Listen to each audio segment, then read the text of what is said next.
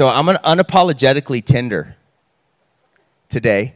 I think because um, I can just sense God and his, his nearness and the importance of this season that we're in uh, as a church, but really, even importantly, just as a nation. Like,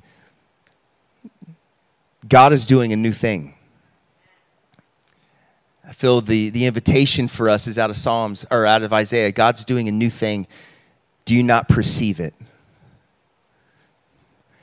Do, do you see the streams that are coming into the wasteland?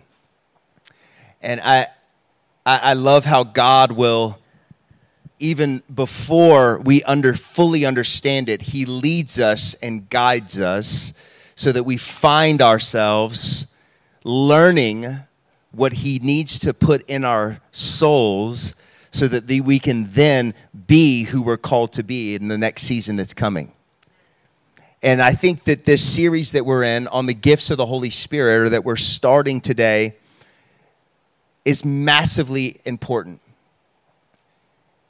Because God has things for you, He has access to things for you in your life that you desperately need. I believe that we're entering into a season of not surviving, but beginning to thrive. Amen and we need the gifts of the Holy Spirit to be able to do it. Now, uh, I, I want to start by just using the words of Jesus. Uh, I think anytime you're going to dive into any topic in the Bible, it's important to start with Jesus. Jesus said this in John 16, 7. But very truly I tell you, it is for your good that I'm going away. That, in and of itself, is a head scratcher because this is Jesus, the living God, looking at his disciples saying, Hey guys, this is really for your good that I'm leaving you. And he goes on and he says, Unless I go away, the advocate will not come to you. But if I go, I will send him to you. And when he comes, he will prove the world to be wrong about sin and righteousness and judgment. About sin, because people do not believe in me. About righteousness, because I'm going to the Father where you can see me no longer, and about judgment, because the prince of this world now stands condemned. And I have much more to say to you, more than you can now bear. But when He, the Spirit of truth, comes, He will guide you into all truth. He will not speak on His own, He will speak only what He hears, and He will tell you what is yet to come. He will glorify me, because it's from me that He will receive what He will make known to you. And all that belongs to the Father is mine. And that's why I say that the Spirit will receive from me what he will make known to you. Jesus, in this moment, is looking at his followers and he is keying them in on some things that are to come in their lives, some challenges that they were going to face, some difficulties, some tensions that they were going to be experiencing. And he says, I know you're not going to totally get this. I know you're not going to really understand what I'm telling you, but here is the truth. It's actually good that I'm leaving you. It's good that I'm going away because as I ascend to heaven, the Holy Spirit is going to come from heaven and be with all of you at all times. And his job is to help you, to guide you, to speak to you, to give you power and strength so that you can do what you are called to do. Acts 1 8 says that you will receive power when the Holy Spirit comes on you, and you will be my witnesses in Jerusalem and in Judea and Samaria and to the ends of the earth. Now, I'm just getting started, but that's good news. That, that, that there is some power from heaven that is available to us through the Holy Spirit that is going to help us, guide us, and strengthen us as we go out into our Jerusalem, which is Austin as you go out into Jerusalem, there is power that is going to come on you before I'm calling you to do that. We've talked about this a lot around here, but God has you where He has you on purpose. I like to say the phrase that you are there on purpose for a purpose, meaning that there's a kingdom purpose wherever you find yourself. Let me say that again. There is a kingdom purpose wherever you find yourself. There is a reason that you are in the season that you are in. Now, if, if you're like me, you might not be enjoying the season that you're in. Anybody hoping for a season change, both spiritually and naturally? I can't take another 100 degree day. I thought my sprinkler system was broken because my yard had died. And I was like, oh my gosh, did this thing stop working? And I go and check it. No, it's working great. It's just, there is nothing that can compete against a two weeks of 100 degrees. Right? You might not be enjoying the heat that you're in right now. It might not be a comfortable season that you find yourself in right now. It might be a season that feels disappointing. It might be a season that feels depressing. It might be a season that feels isolating. It might be a season of sickness. You name it, you want out of it. But hear me, there is a kingdom purpose in the middle of it. There's a kingdom purpose in the middle of it. Everything that the enemy wants for evil, God will turn to good. And, and what's amazing about the gifts of the Holy Spirit is that built into the plan of God for our lives, right? That plan, that plan is to prosper us and not to harm us, to give us a hope and a future. Built into that plan, God sent the Holy Spirit to us and He came bearing gifts that are to help us, guide us, and empower us as we're walking through the difficult seasons in life and the victorious seasons in life. The seasons of joy and the seasons of pain, the seasons of peace and the seasons of conflict, the seasons of plenty and the seasons of scarcity. God has given us the Holy Spirit so that our goal is not to survive what we're in the middle of, but to thrive in what we are in the middle of. This is why Jesus says, It is for your good that I'm going away. Because when I leave, the Holy Spirit is going to come and He's going to speak to you and He's going to lead you and He's going to guide you and He's going to do amazing things through you and in you. And let me just say, and God did this because He knew us very well.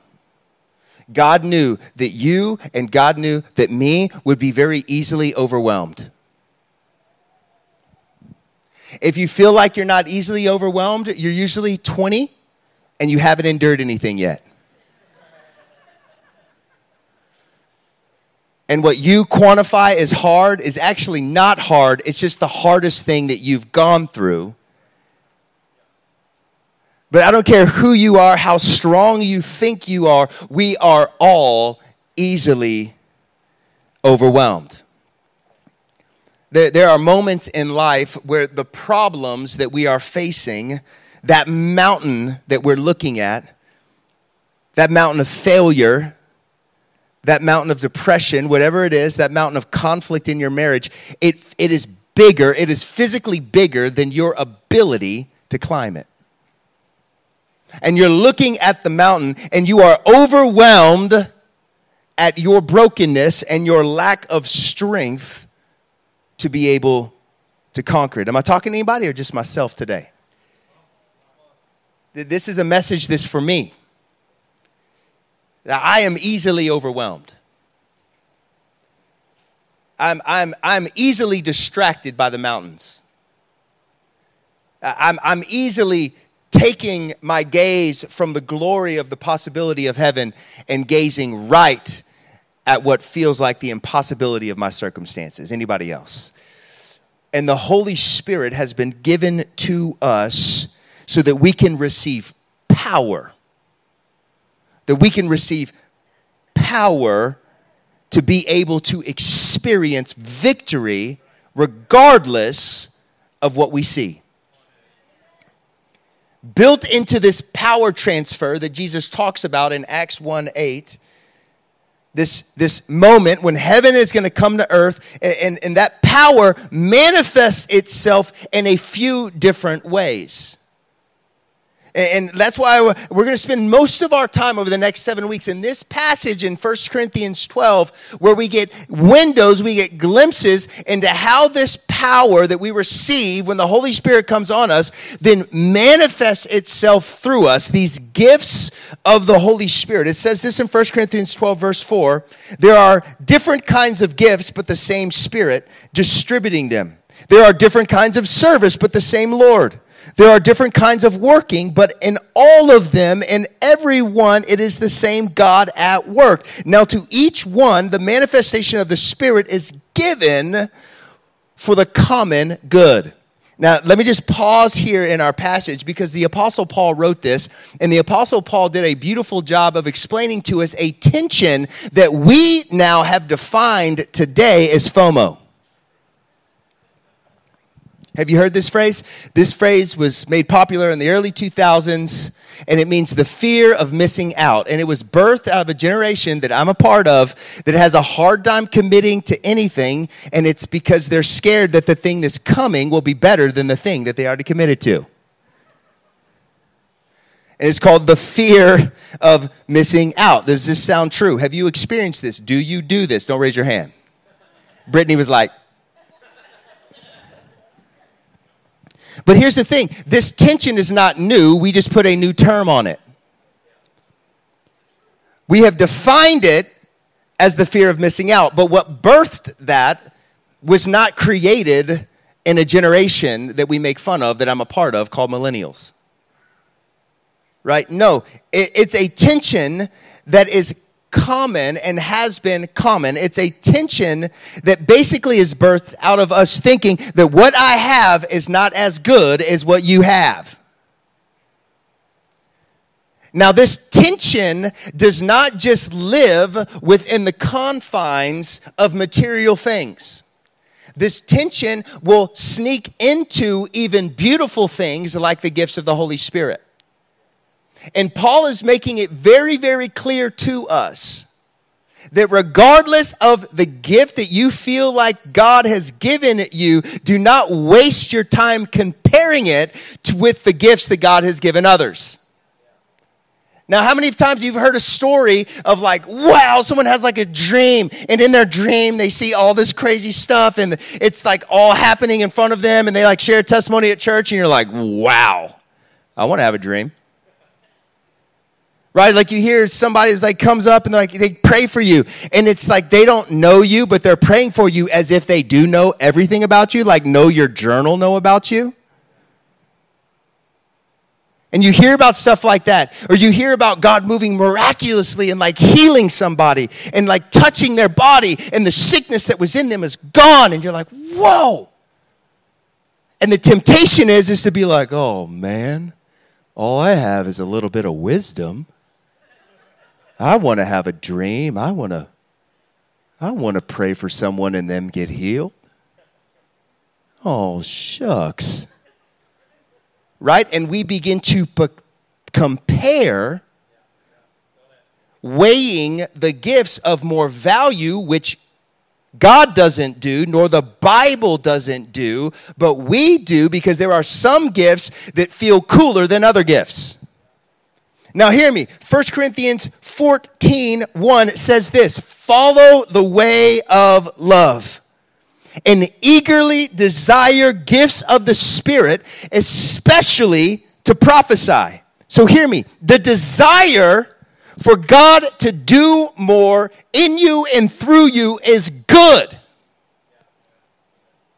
That's a good desire. But eagerly desiring spiritual gifts to be more alive in you, that desire for more is not the same as insecurity in what you have.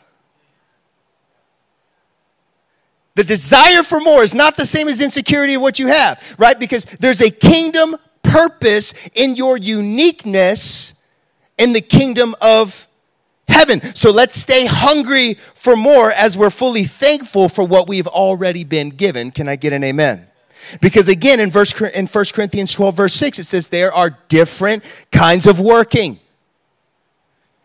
But in all of them and in every one, it's the same God at work. Now, to each one, the manifestation of the Spirit is given for the common good. And, and then the passage begins to transition from introing our need for and the purpose of the gifts of the Spirit in our lives into a list of what these gifts are. It says this in verse 8. To one, there is given through the Spirit a message of wisdom, to another, a message of knowledge by means of the same Spirit, to another, faith by the same Spirit, to another, gifts of healing by that one Spirit to another miraculous powers, to another prophecy, to another distinguishing between spirits, to another speaking in different kinds of tongues, and to still another the interpretation of tongues. All these are the work of one and the same Spirit, and He distributes them to each one just as He determines. And this is really where we're going to be spending our time leaning in over the next few weeks is we are going to be walking through this list of gifts, unpacking what they are, why God has given them to us, and how we can walk in access with them and so let's just get started. Let's finish our time today. You guys still with me? Can I preach for a little bit longer on the, the, the, the gift of the Spirit called the message of wisdom, or some translations call it the word of wisdom. Now, wisdom is awesome, right? Proverbs 2 6. The Lord gives wisdom from his mouth, comes knowledge and understanding. How many of you want some of that?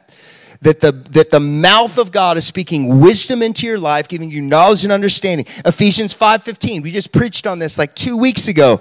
It's a passage that, that says, be careful then how you live, not as unwise, but as wise, making the most of every opportunity. Why? Because the days are evil. The word of wisdom that is spoken about in 1 Corinthians 12 is a supernatural wisdom. 1 Corinthians 12 is speaking of a supernatural wisdom. Now, this is important to understand because there are two wisdoms that we have access to here on the earth. One is an earthly wisdom, and one is the gift of this supernatural wisdom, this message of wisdom, this real time wisdom from heaven that we have access to through the Holy Spirit. Earthly wisdom is birthed out of life. Earthly wisdom is birthed out of life, it's birthed out of experiences, lessons that we've learned, things that we've gone through. And those experiences allow us to see things that we didn't see before. Right? You ever gone through some stuff and you're like, oh, huh, pay attention to that next time? Right? Or like some of you have had business deals that go sideways. And you have a list of things that you're like, lessons learned don't do that. Clarify that. Stay away from that, right? And that is that's earthly wisdom. That is wisdom that is learned in the school of hard knocks of life. And, and there are some beautiful lessons that can be learned in the school of hard knocks. Can I get an amen? And, and there's many times that my dad, when I was growing up, you know, he would be like, son, let me pay the stupid tax on what you're about to do for you right? Because as a parent, you see your kid walking down a road and you're like, dude, I walked down there. I did that. I know how that snake bites. And, and, and you see it and you want to see, you want to be like, hey, hey, just so you know, I, I would just walk gingerly. Right? Because life has taught you some lessons, it's given you some wisdom that allows you to see circumstances, situations, challenges in a very different way. Because as you live life, you are learning lessons. This earthly wisdom is growing within you. But there's another kind of wisdom as well. This other kind of wisdom, James 3:17 says it this way, but the wisdom that comes from heaven is first of all pure. I think this is important because you know all earthly wisdom comes with baggage. You, you don't make it through a hard situation unscathed, unimpacted, untainted. Your wisdom comes with fear laced in it, pain laced in it, confusion laced in it, disappointment laced in it. But heavenly wisdom, wisdom that comes from heaven, is first of all pure. It's pure. Then peace loving, considerate, submissive, full of mercy and good fruit, impartial and sincere. There's a wisdom that comes from heaven that's not based on what you have experienced, but is coming from the heart of the living God for you so that He can lead you and bring peace to you and birth good fruit through you. And the wisdom that is not laced with baggage of broken experiences and that is pure heavenly wisdom bursts three things in our lives. Heavenly wisdom bursts three things in our lives. If you're a note taker, I love you. Three things. Let me say it again so you can get the pen that's in front of you. There are three things. There's also some note. Thank you, Susie, for bringing your notebook. There are three things that heavenly wisdom births when it comes to us. And those three things are direction, promotion, and protection. Heavenly wisdom always brings direction, it always brings promotion and it always brings protection. If we were just doing a case study on supernatural wisdom, we could just do it all in the book of Daniel. The book of Daniel is a case study on the impact of heavenly wisdom on our lives. Uh, the book of Daniel was written when the people of God were in Babylonian captivity. And what that translates into our world is that the people were living in a culture that did not value what they valued, did not live the way that they lived, and did not believe what they believed. And so it sounds a lot like what it means to be a Christian today. Right? So there's a lot of wisdom and revelation that's for us when we read about the people of God being held captive in a culture and a situation that is that is outside of who they're called to be and what they're called to do and how they're called to live. And Daniel, the namesake of this book, was actually chosen by the king at the time to be taught the ways of the Babylonians. The king said, Hey, I want, I want you to go and find all of the sharpest, the best looking, the, the, the, the people that have the most potential among the Israelites, and let's bring them into the palace. Let's let them live here. Let's feed them and let's educate them. And the goal of that was that they would become like them. And all throughout the book of Daniel, we see the wisdom of heaven directing him, promoting him, and protecting him, even as he found himself looking up some big mountains of impossibility, some big mountains of challenges, some big mountains of fear. Right off the bat in Daniel 1, all of these Israelites have been brought to the palace. They're all there to learn the ways of the Babylonians and they're brought all this food and all this wine. And, and it's amazing to me that Daniel, because of the wisdom of heaven, sees this moment differently than most all of the other Israelites that were invited to this party. Because Daniel does not say, Wow, oh, look at the favor of God on my life. Look at all that I've been given. I get to live in this palace. Look at this feast, man. Yesterday, man, we were like eating leftovers, and now I got like whatever I want. And guess what? Most of the Israelites did see it that way. Oh, look at this favor. Look at this. Oh, man, God is providing for me. I get to go to college for free. I get a free education, and they're going to pay my free my room and board and I get to live in this beautiful place. Are you kidding me? They're going to clothe me, they're going to teach me how to talk. This is amazing. But Daniel says this in verse 8. But Daniel resolved not to defile himself with the royal food and wine, and he asked the chief official for permission not to defile himself in this way. Hear me, heavenly wisdom guides you through the traps of the enemy that look like blessing but are laced with poison. Let's get uncomfortable really quick. Everything that looks like God is blessing you might not have pure intentions. That's why oftentimes we see people that chase blessing falling into ditches. Because if you're enticed with blessing, then you will lose what gave you the position to receive it in the first place. And Daniel, in the face of favor and blessing and wealth and riches and all of these things, he says, No, no, no, no.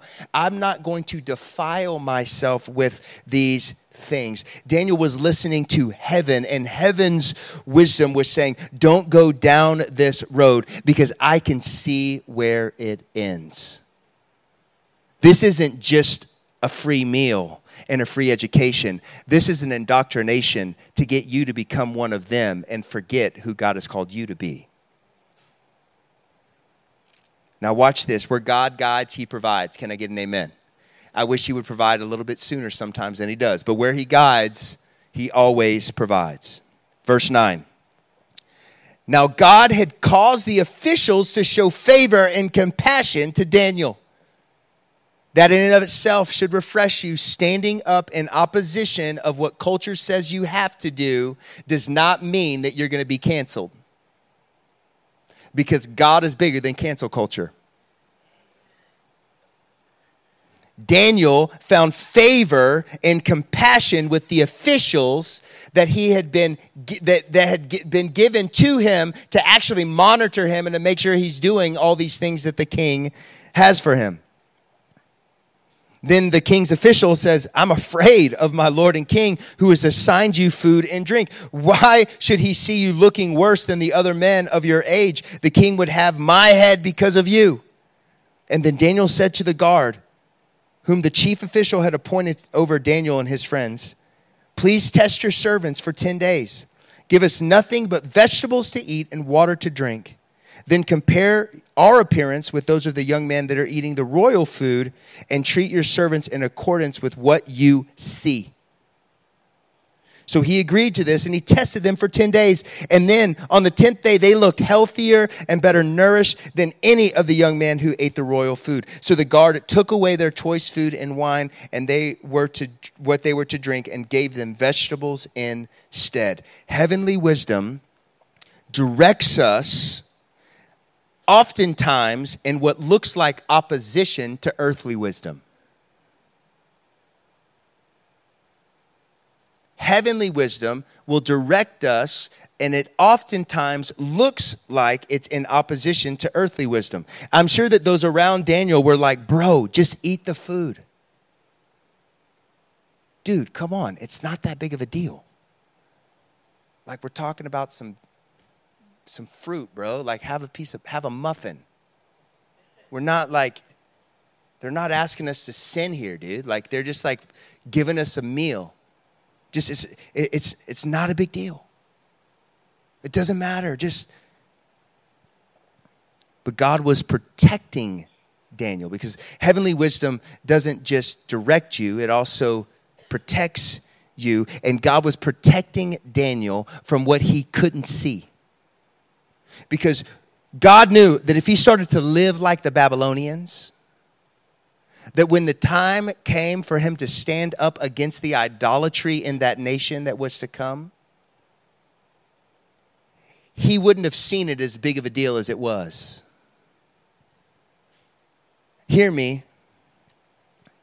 It's not oftentimes the first step that we take without the wisdom of heaven that's going to get us. It's where that first step leads us that will destroy us. Let me say that again.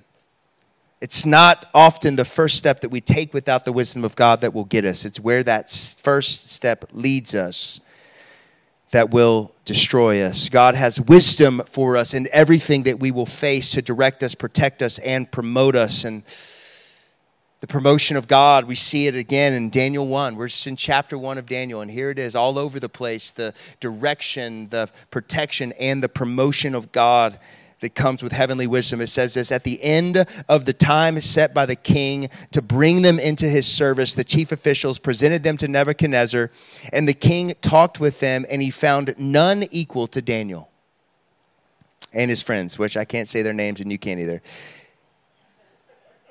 And so they entered the king's service.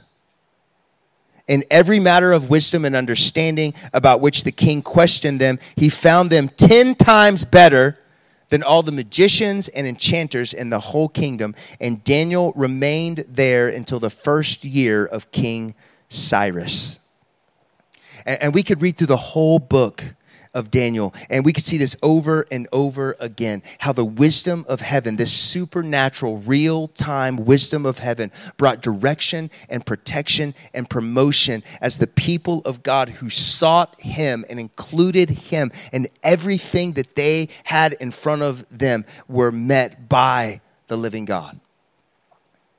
And, I want to end the, this morning with a story from my life where heavenly wisdom broke in to what felt like an impossible situation. In uh, 2006, I was living in Seattle, Washington. And some of you guys know this that a, a part of our story is my, my beautiful wife, Elizabeth. Um, we planted a church in Seattle in 2005 that's called Mosaic, and it's still there. It's, it's doing incredible. And that was kind of my first time planting a church, not kind of, it was the first time planting a church. I was 23 years old. I had a big vision. I had no experience. I had no earthly wisdom. I, had, I thought I understood heavenly wisdom, right? Like there was, I was young. And uh, Seattle is a tough city. You know, um, I always laugh at people who say that Austin can be a little strange at times. I'm like, no, um, not at all. And so we were there, and, and, the vision that God had for us is that He wanted to plant a church in downtown Seattle that was going to turn the city upside down. The vision that we had was that God wanted to use the people of God to influence every realm of society so that the city that had been known for rejecting the ways of God would experience revival and become famous for turning to the ways of God. And so, about a year in, we found ourselves meeting in a venue that was called Neumos. Neumos was kind of like a music venue slash bar and they obviously were not open on Sunday mornings. So me and my buddy walked in there and we're like, yo, we've got a great idea. Let our church rent this space from you. You're not using it, it's free money.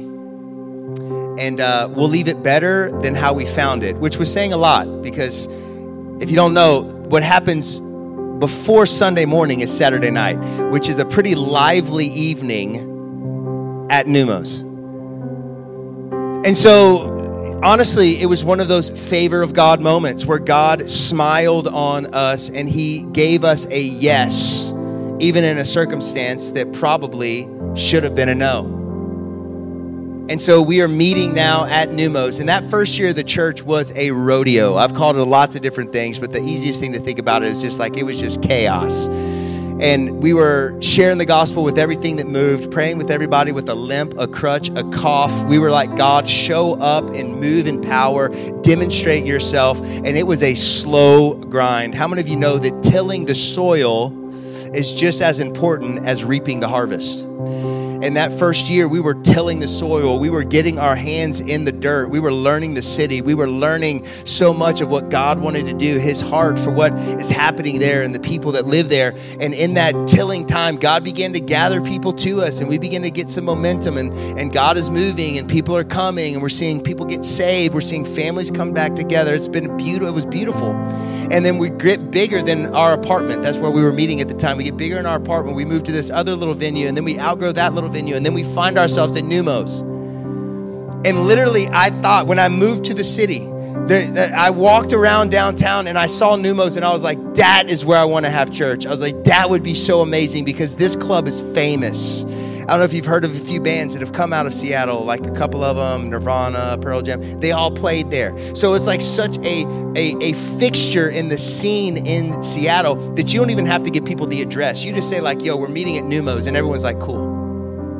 So we're meeting there, and it's like awesome. People are coming, and we're growing, and we're probably gathering about 100 people. And we're like, I can't believe this is happening. This is crazy. And this guy walks up to me at the end of church, and he goes, Hey, I've got a question for you. I was like, Sure.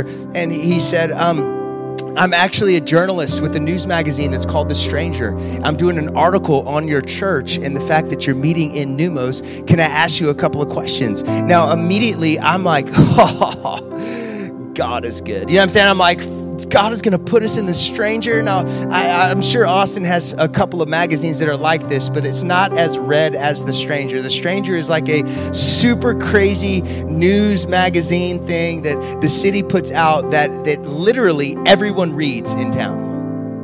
And it's, it, it's like it, you can't get on the bus and not see everybody when it when it comes out, reading it, like everyone reads The Stranger. And and so I'm thinking, wow, God, uh, this is all going on inside of me. Wow, God, like you're like you you're wow, this is amazing, you know?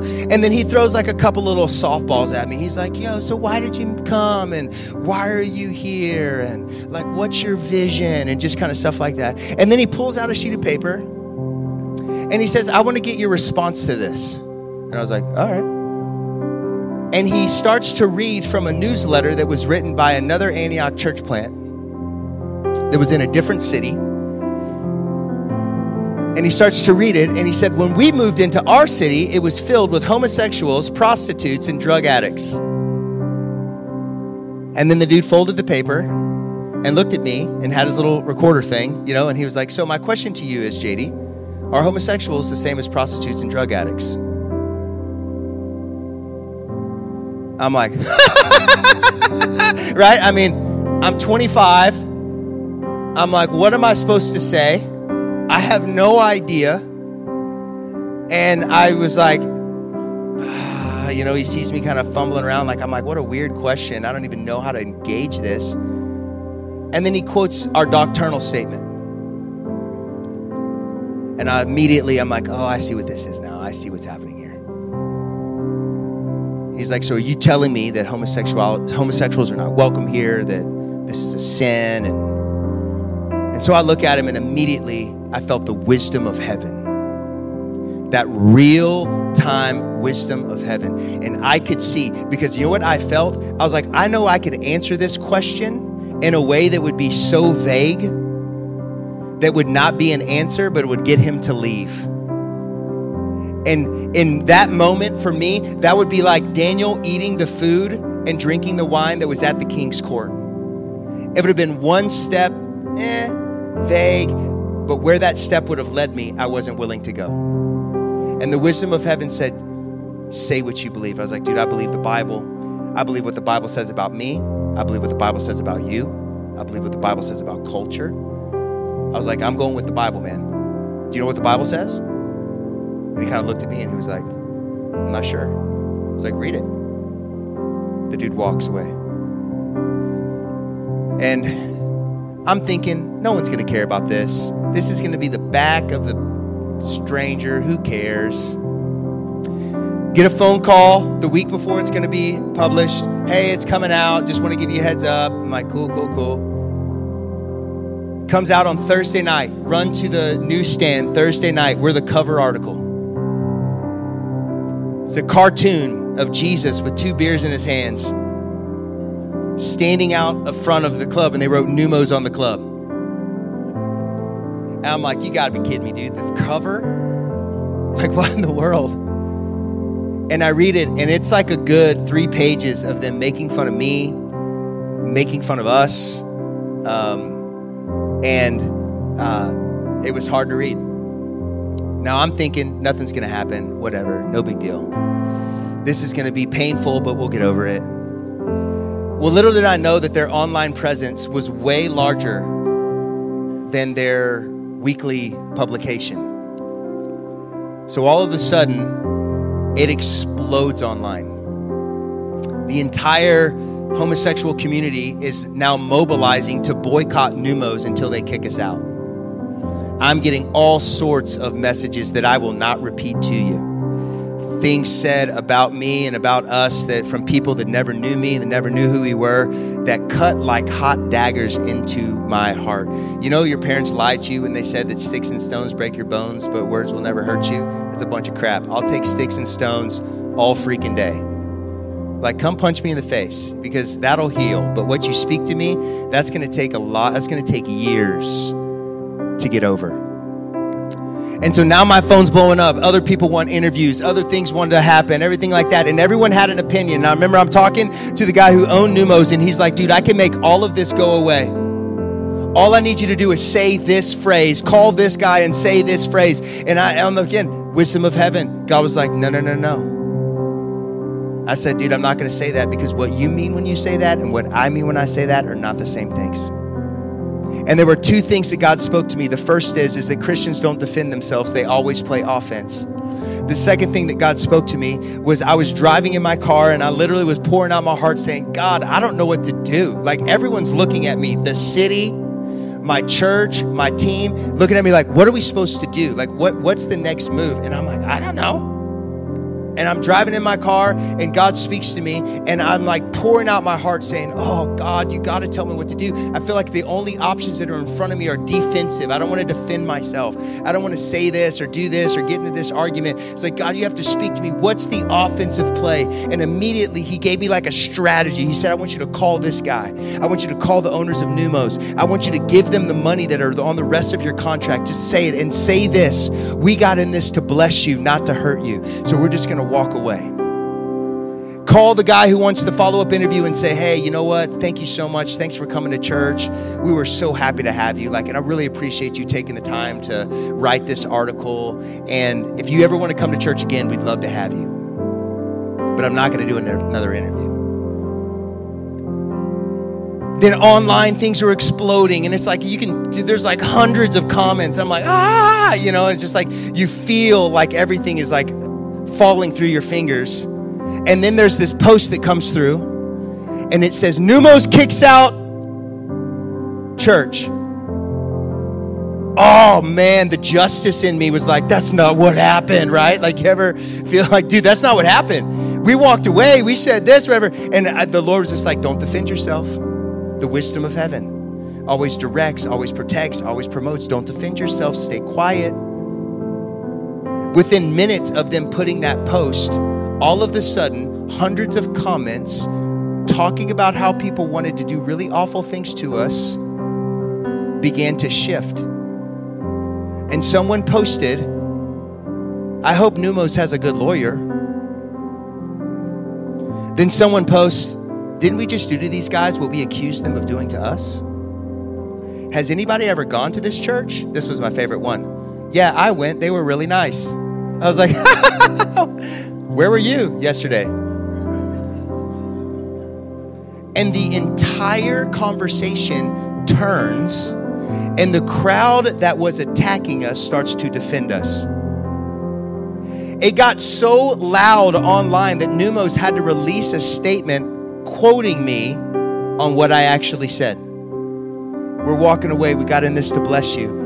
Then the guy who wrote the article feels it kind of going out of control. He he posts me from what I said, thinking that he's going to get a little heat. He doesn't want to have another interview. He posts that quote that I said. Then everyone starts jumping on him. Wait, dude, you actually went to that church? What? Because when you're following the wisdom of heaven, God can turn everything into a promotion. Do you know our church didn't get smaller from that moment? It got bigger from that moment. You know the impact in our city grew from that moment? It didn't shrink from that moment. And it was because the wisdom of heaven came and spoke truth and the right thing at the right moment to protect us, to direct us, and to promote us. Amen? Stand to your feet. If you need the wisdom of God right now, you're in a situation where you need the wisdom of God in your life, I want you just to just begin to raise your hands. Just begin to raise your hands. I want to begin to pray for you. Jesus, right now, I'm asking for the real, real time wisdom of heaven, the wisdom of heaven that directs, the wisdom of heaven that provides, the wisdom of heaven that protects and promotes. Lord, I'm asking right now in every situation that feels impossible, every mountain that feels like it's too high to climb, Lord, every every obstacle that feels like it's that there is no right way to make itself the right way to make you make it through. Lord, I'm asking that right now that you would come by the power of the Holy Spirit and that you begin to pour out the gift of wisdom over every single heart that's in need. And right now, Lord, I'm asking that you would begin to speak loudly into the hearts and minds of those who are here the real time answers to the questions that they have in Jesus' mighty name. Come on, let's just begin to worship.